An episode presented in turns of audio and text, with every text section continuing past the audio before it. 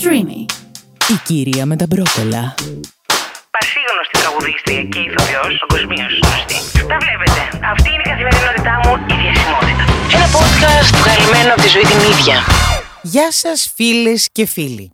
Καλώς ήρθατε σε άλλο ένα πάρα πολύ σοβαρό επεισόδιο του καλύτερου podcast εκεί έξω. Την κυρία με τα μπρόκολα. Η κυρία με τα μπρόκολα σας καλωσορίζει. Σήμερα θα ασχοληθούμε με άλλο ένα θέμα φωτιά. Ένα θέμα που λίγο με πληγώνει τα τελευταία τα χρόνια, αν και μόλις 24 ετών. πω, πω, πόσο έχει παλιώσει αυτό το αστείο μου. Λα, λα, λα. Ναι, δεν είμαι 24. Λοιπόν, σήμερα θα καταπιεστούμε με το θέμα του ηλικιακού ρατσισμού. Ή μάλλον γενικότερα με το θέμα της ηλικίας. Και θα έρθω και θα πω. Αυτό το μότο που όλοι λέμε η ηλικία είναι απλά ένας αριθμός. Εγώ το πιστεύω. Το εννοώ. Το βιώνω. Εσείς εκεί έξω τι πρόβλημα παίζει, ποιο είναι το θεματάκι; Και θα το πιάσουμε από την αρχή. Τι πρόβλημα υπάρχει όταν ένας άνθρωπος ξεπεράσει την δεκαετία των 20. Μόλις μπροστά από τον αριθμό της ηλικίας δεν είναι το 2 αλλά μπει το 3, γίνεται ένας κακός χαμός. Έρχεται μία κατάθλα, έρχεται ένα πρόβλημα και μπορεί εσύ εκεί έξω, που δεν τα έχεις, που μάλλον έχεις ξεπεράσει. Έχεις μπει στη δεκαετία των 30. Δεν θα πιάσω τις μεγαλύτερες, τη δεκαετία 40 ή δεκαετία 50. Δεν θα το πιάσω αυτό. Δεκαετία των 30. Τίμιο. Έχεις τελειώσει λογικά, αν είσαι και Έλλην φοιτητής, κάπου εκεί κοντά τις σπουδές σου. Δεν είναι ότι θα έχεις στα 22, το έχουμε λύσει, τα κάναμε όλα. Γύρω στα 30, εκεί 28 με 30 είναι που μπαίνεις στον αγώνα να βρεις μια δουλειά, λίγο να στήσεις τη ζωή σου όπως θα ήθελες, ίσως έχεις ξεκινήσει να μένεις μόνος σου, οτιδήποτε. Εκεί στα 30 θεωρώ ότι είναι ηλικία που αρχίζεις και νιώθεις λίγο πιο συνειδητοποιημένα, λίγο πιο έτσι σίγουρος για το «Α, ποιος είμαι, τι θέλω, πού θέλω να πάει η ζωή μου, όχι πρέπει να έχει φτάσει η ζωή μου». Και καλά, είσαι άνδρας, στα 30. Τι σου λένε, εντάξει ρε, μικρός είσαι ακόμα, έχεις όλη τη ζωή μπροστά σου. Ναι, αγάπη μου. Αν είσαι γυναίκα όμως, τι γίνεται; Έλα πες μου. Γιατί δηλαδή η γυναίκα μόλις κλείσει τα 30 δεν έχει όλη τη ζωή μπροστά της, δεν είναι μικρή και και και και μη μου αρχίσετε τώρα με την μπουρδάρα το βιολογικό ρολόι και η γυναίκα μπορεί να τεκνοποιήσει μέχρι μια ηλικία και και... Ωραία. Θέλουν όλες οι γυναίκες να κάνουν παιδιά. Από αυτό. Όταν συγγνώμη και όλα, θα πηγαίνω από το ένα στο άλλο γιατί με έξαλε. Αυτό το θέμα είναι κάτι που με φιτιλιάζει και δεν μπορώ να βάλω την σκέψη μου σε ήρμο, αλλά είμαι σίγουρη ότι θα με καταλάβετε και θα με νιώσετε. Τελειώνει στο σχολείο, καλώς εγώ των πραγμάτων, στα 17,5, 18 εγώ. Εγώ τα, το τελείωσα, τα είχα κλείσει τα 18. 21 Ιουνίου έκλεισα τα 18. Εντάξει. Δεν είναι Πανελλήνιες. Περνάς σε μια σχολή, θεωρώ ότι 7 στους 10 δεν περνάνε στη σχολή που επιθυμούν. Περνάνε σε μια σχολή που λες, κομμάτια να γίνει. Ήταν η δεύτερη, πέμπτη, δέκατη, δέκατη πέμπτη. Αυτή που κατάφερα να περάσω. Πάμε. Με χίλια ζόρια στα 18 να πρέπει να αποφασίσω εγώ τι στον πέοντα θέλω να κάνω στη ζωή μου. Αγάπη μου, εγώ στα 18 ήξερα. Αλλά αυτό που ήξερα δεν το ξέρανε και οι άλλοι. Καταλαβαίνεις. Και λες, οκ, να σπουδάσω κάτι γιατί οι 11 στους 10 έχουμε ακούσει την ατάκα. Πάρει ένα πτυχίο και μετά κάνω τη γουστάρι στη ζωή. Να έχεις ένα χαρτί. Να έχεις ένα χαρτί. Να το κορνιζάρουμε, να το έχουμε εκεί στον τοίχο. Για να γεμίσουν, να γεμίσουν με περηφάνεια οι γονείς ότι το παιδί σπούδασε, δεν είναι κανένα αμόρφωτο. Να νιώθεις και είσαι την τάξη. Α, αυτό που λέμε μάθε τέχνη και άστινο ότι και καλά. Έχω και ένα χαρτί να πέσω σε αυτό. Τέλος πάντων, οι περισσότεροι τέλος πάντων θα καταλήξω γιατί μπορεί να το ανοίξω και να μιλάω 4 ώρες και να βρίζω. Στα 18 σίγουρα δεν ξέρουμε που μας πάνε τα 4. OK. Okay. Μπαίνουμε στη δεκαετία των 20. Η δεκαετία των 20 τι είναι, παιδιά, η δεκαετία που θα αρχίσεις τα καυλαντίσματα, τα γκομενίσματα, θα προσπαθήσεις να δουλέψεις ίσως part-time, θα αρχίσεις να ανακαλύπτεις τον κόσμο εκεί έξω. Γιατί μέχρι τα 18 θεωρητικά είσαι σε ένα προστατευμένο περιβάλλον. Φυσικά οι γονείς σου δεν σου έχουν πει ότι ξέρεις τι. Η ζωή είναι σκατά. Είσαι μαθητούδι, όλα πληρωμένα, όλα ταϊσμένα, όλα έτσι βολεμένα. Και ξαφνικά στη δεκαετία των 20 ανακαλύπτεις ότι Α, Θέλω και λίγο να ταξιδέψω. Θέλω να έχω και με αυτό το γκομενάκι. Μπορεί να θες να βγαίνεις να μεθάς κάθε βράδυ. Ξέρω εγώ τι μπορεί να θέλεις. Ζεις τη φοιτητική της ζωή, ζεις το νιάτο. Πάλι είναι οκ. Δηλαδή, όταν μου δίνεις μία δεκαετία να ζήσω το νιάτο, να ψαχτώ, να αποφασίσω, μ' αρέσει αυτό που σπουδάζω, δεν μ' αρέσει, θέλω να κάνω κάτι άλλο. Ή αν έχω σπουδάσει, σπουδάζω αυτό που μ' αρέσει, οκ, να το εξελίξω, να κάνω ένα μεταπτυχιακό, ένα διδακτορικό. Γιατί φτάνεις στα 30 και αν είσαι γυναίκα ξαφνικά, τι έγινε, Α, σίτεψε. Ναι, Και έχει χτυπήσει το βιολογικό ρολόι. Τώρα αυτή θα θέλει να κάνει παιδιά. Και τι πα- Λίγοι! Και καλά τώρα. Πες ότι 2023 και έχουμε ανοίξει λίγο τα μυαλά μας και εντάξει, ωραία. Δεκαετία του 30, πες ότι πάλι. Οκ, είσαι οκ άμα είσαι ειδικά μέσα γυναίκα και ειδικά στην Ελλάδα. Αν και είναι παγκόσμιο αυτό το φαινόμενο, δηλαδή νομίζω το καταλαβαίνουμε από το Hollywood, την από πού είναι και καλά το απόλυτο, μα παντού. Το, η ηλικία στη γυναίκα είναι θέμα. Και σου λέω εγώ εντάξει ρε, μέχρι τα 35, 36, με το που θα μπει το 4 μπροστά, ουέ και αλλή μονός σου. Αν δεν έχεις, δεν θα πω παντρευτεί, να έχεις μια σταθερή σχέση τουλάχιστον πενταετίας, ουέ και αλλή μονός σου, αν δεν έχεις κάνει τουλάχιστον ένα τέκνο, ουέ και αλλή μονός σου, αν δεν έχεις αγοράσει σπίτι, δεν έχεις αγοράσει αυτοκίνητο, ε, δεν έχεις ζήσει τη ζωή σου και δεν έχεις γενικά αποσυρθεί οριακά από τα κοινά. Γιατί αν είσαι με το 4 μπροστά και τι, σ' αρέσει να βγαίνεις, τι, σ' αρέσει να γκομενίζεις, what, ασχολείσαι με το σώμα σου, τι, πώς, το παίζεις γκόμενα; Στα 40, αμαρτία, αμαρτία, ενώ ο άνδρας τι είναι στα 40, έμπειρος, γοητευτικός, έτοιμος να κατασταλάξει η γυναίκα, θα πρέπει να έχει κλείσει τον κύκλο της ζωής μέχρι τα 40 της, γιατί μετά έχει πρόβλημα, είναι τρελή, είναι, α, ω, δεν ασχολούμαι με αυτή, ω, δεν σου αλλά ναι μεν να είναι στα 40, να είναι και μιλφάρα. Γιατί how dare you να φτάσεις στα 40 και να μην είσαι και γκόμενα, να μοιάζεις 20, αλλά να είσαι 40 που έχει τελειώσει η ζωή, αλλά να έχεις την εμφάνιση της 20, που η 20 έχει άλλη φάση, μπορεί να γκομενίζει. Ε, δε- Καταλαβαίνετε την παρανόια, καταλαβαίνετε λίγο πώς έχω μπερδευτεί. Και πού καταλήγουμε, αγάπες μου, πού καταλήγουμε, στο να σε ρωτάνε πόσο χρονών είσαι και να λες όσο φαίνομαι, ρε μαλάκα. Να μιλήσω για το dating, να μιλήσω για το dating. Γιατί, οκ, εγώ έχω την τύχη να είμαι στους ανθρώπους που μικροδείχνουν. Σιγά μην σας πω πόσο χρονών είμαι. Κάποιοι που μπορεί να ακούτε, μπορεί να ξέρετε. Μην κοιτάτε εδώ πουθενά στο Google, θα χεστούμε. Γιατί άμα πατήσει Indra Kane στο Google στην αναζήτηση, στις πρώτες αναζητήσεις είναι ηλικία. Τι έγινε, μωράκια, αγχώνεστε για το πόσο χρονών ε, είμαι; Δεν θα σας πω, ρε. Ζώζο σαπουτζάκι κι εγώ. Η μαύρη ζώζο σαπουτζάκι. Τι θέτε.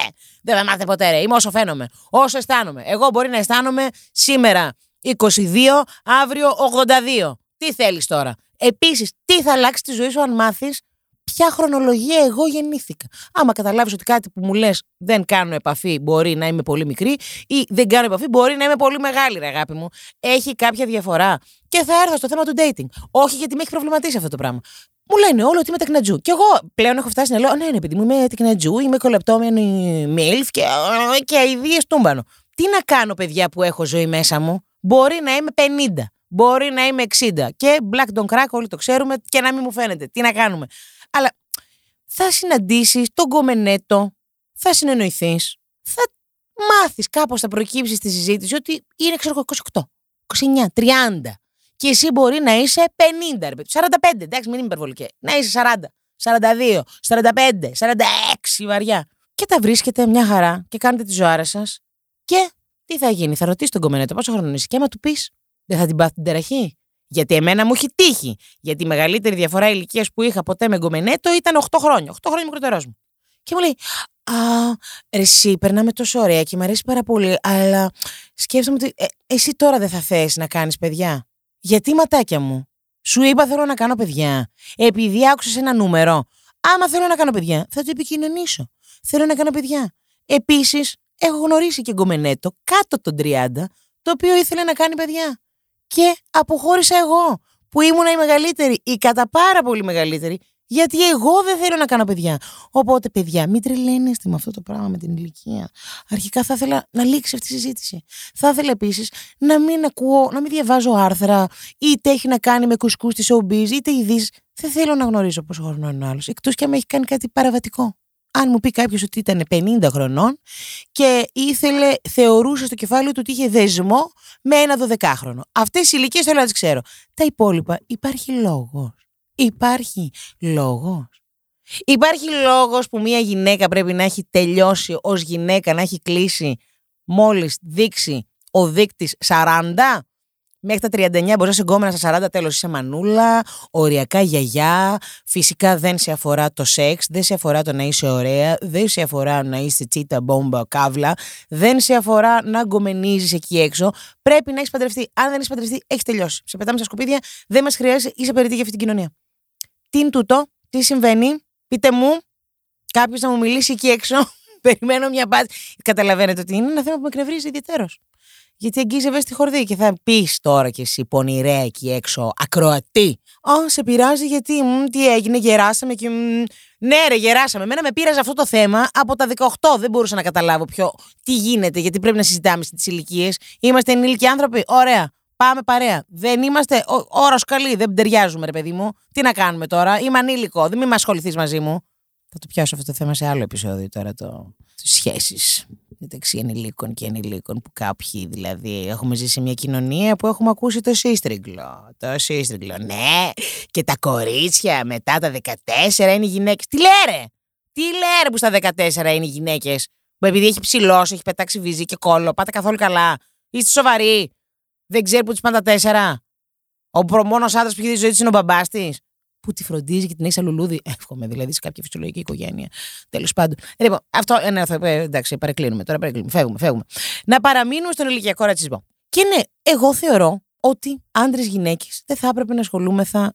Δεν θα έπρεπε να υπάρχει αυτή η πίεση. Γιατί είναι και μια αυτή η κοινωνική πίεση. Το ότι μέχρι κάποια ηλικία πρέπει να έχεις καταφέρει κάποια πράγματα. Ρε παιδιά, εγώ μπορεί ξαφνικά να ξυπνήσω μια μέρα στα 42 μου, 43 μου, 40, στα 50 και να πω, ξέρεις τι, τώρα συνειδητοποίησα τι θέλω να κάνω στη ζωή. Δηλαδή, επειδή ε, είμαι 50, δεν μου επιτρέπεται να το παλέψω, να το κυνηγήσω, να το κάνω. Γιατί, επειδή ε, μπορεί να έχω κάποια ρητίδια, κάποια, κάποια ρητίδα, κάποια πατσάνο, να κρέμεται λίγο το προγουλάκι, να έχει χαλαρώσει. Επειδή είναι καϊμπότοξ, να τα κρύψω. Δεν το καταλαβαίνω αυτό. Τι... Υπάρχει μια πρεμούρα, ένα έξτρα άγχος που βάζουμε στη ζωή μας, ότι πρέπει μέχρι κάποια ηλικία να έχουν γίνει κάποια πράγματα. Και το παρατηρώ αυτό ότι υπάρχει ακόμα πιο έντονο στις πιο μικρές ηλικίες. Γιατί; Ακούμε ότι. Βλέπουμε γιατί είμαστε και χαϊβάνια, δεν είμαστε και φυσιολογικοί. Έχουμε όλοι το, το προβλήμα, το κουβαλάμε όλοι. Θα ακούσεις τώρα, θα το πάω πιο πίσω. Ποια ήταν, πες μια στάρα που έγινε, ξέρω εγώ, στάρα. Πάμε στην Britney Spears που είναι γενιά σιγά που τη θυμάται την Britney Spears. Θα το, το πιάσω εγώ που τη θυμάμαι. Η Britney Spears έγινε international pop star στα 17 της. Και για κάποιο λόγο, κάπως το έχουμε μεταφράσει όλοι στο πτωχό μας το μυαλό, ότι στα 17, που οριακά πάμε τρίτη ηλικίου, κάποιοι πάμε δευτέρα ηλικίου, θα έπρεπε να έχουμε κάποια high καριέρα, να έχουμε βρει τι θέλουμε να κάνουμε. Να δούμε που είναι τώρα η Britney, έτσι, και τι αντιμετωπίζει τώρα στα 39 της αυτό, επειδή ήταν international pop στα 17. Και βλέπω ότι υπάρχει μια πρεμούρα σε μικρότερες γενιές, γιατί συναναστρέφω με την νεολαία, είμαι η θεία που κάθεται με την νεολαία. Ναι, το παραδέχομαι ότι εκεί στα 22-23 παθαίνουν ένα τσότσο ότι. Εντάξει, ε, πήρα το πτυχίο μου και τώρα πρέπει να πιάσω τη δουλειά και ε, ειδικά άμα ασχολούνται με κάτι καλλιτεχνικό, κάτι.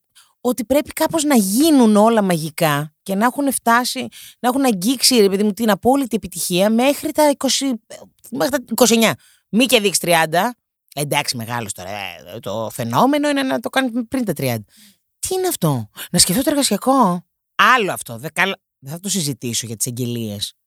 Ανοίγεις αγγελία, να, βρεις, να ψάξεις δουλειά και σου λέει θέλει να είσαι ε, 27 ετών, έως 27, άντε βαριά μέχρι 30-32 γράφουνε, με εμπειρία, σε αντίστοιχη θέση. Πού να τη βρω, βρε πάπαρε. Και ειδικά με τα λεφτά που σκοπεύεις να δώσεις και με τα λεφτά που δίνουν εκεί έξω. Να είμαι στα 30, να έχω μεταπτυχιακό, μεταπτυχιακό σίγουρο, οριακά διδακτορικό, προπηρεσία στην ίδια θέση για να έρθω και να με πληρώσει 600 ευρώ.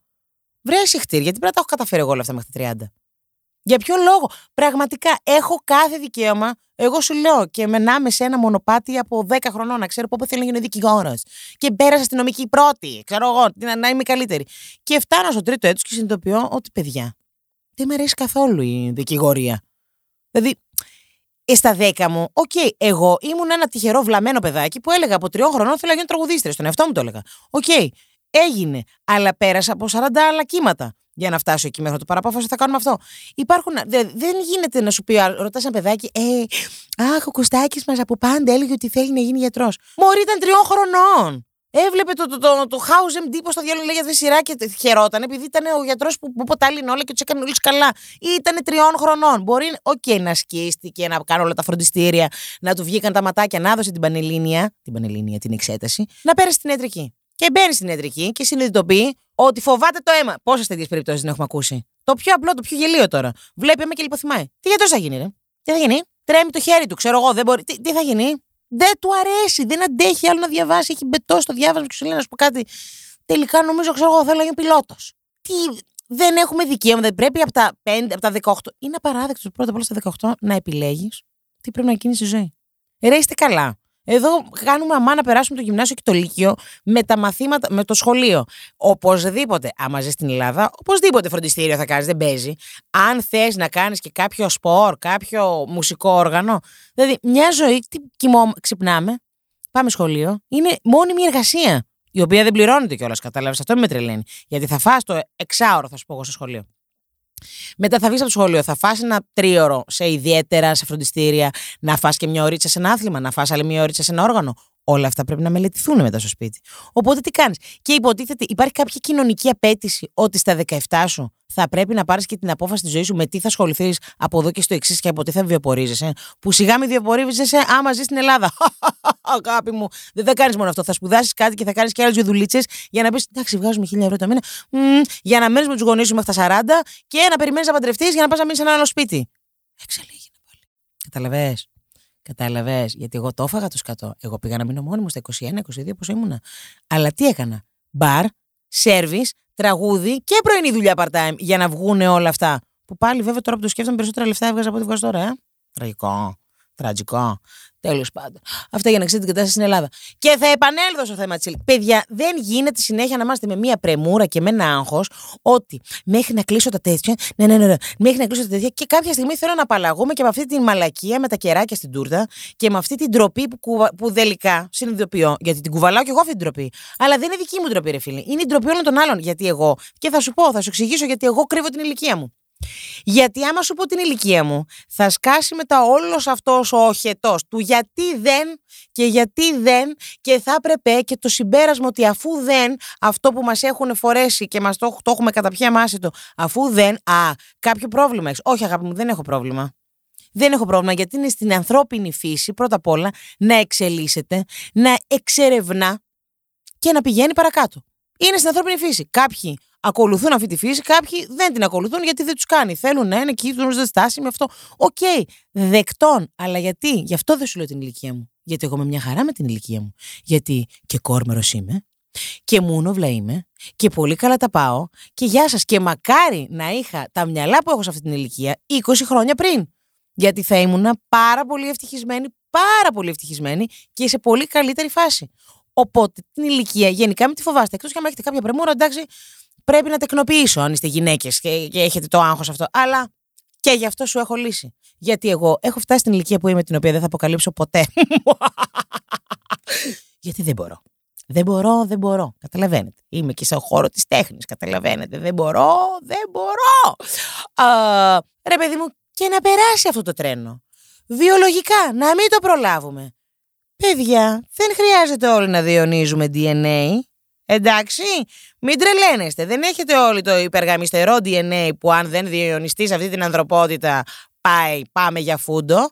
Τόσα παιδάκια υπάρχουν εκεί έξω που περιμένουν μια οικογένεια ανθρώπους που συνειδητά επιλέγουν να γίνουν γονείς, το ψάχνουν, θέλουν να γίνουν άξιοι γονείς. Οπότε τρελαίνεστε, μην τρελαίνεστε και με αυτή την πίπα. Δεν χτυπάει το βιολογικό σου ρολόι. Όχι, Μωρή, δεν έχω βιολογικό ρολόι εγώ. Μπορεί εμένα να μου χτυπήσει μετά τα 50. Αν είμαι καλά, έχω τις αντοχέ και την οικονομική δυνατότητα, θα το κάνω το παιδί μετά τα 50. Θα, πάρω, 50, θα, πάρω, θα υιοθετήσω ένα. Ή μπορεί και να μπορώ. Η Γκουέν Στεφάνη τι είναι, καμιά χαζή, στα 53 της έγκυος. Μίλησε κανείς για την Γκουέν Στεφάνη, όχι. Για την Γκουέν Στεφάνη και Μούνοβλα είναι και η Superstar είναι και εκεί δεν μας ενοχλεί και έχει κάνει και δύο άλλα παιδιά, οπότε μας το έχει καλύψει, καταλαβέ. Λοιπόν, τέλος με αυτό το βαθύ ρατσισμό, με αυτό το βαθύ κόμπλεξ, με αυτό το βαθύ προβλέμα. Τέλος, δεν θέλω να ακούω ηλικίες. Από τα 18 και μετά είμαστε όλοι συνομήλικοι. Εντάξει; Είπα και ελάλησα. Πέσανε οι παλμοί τώρα, εντάξει. Τα είπα. Ήμουν καταγγελτική για άλλη μια φορά. Σε περίπτωση που συμμερίζεστε όλες αυτές τις σκέψεις, όλο αυτό τον προβληματισμό. Αϊ, αυτά τα νεύρα, γιατί καταλαβαίνετε. Κυρίως νεύρο είναι όλο αυτό.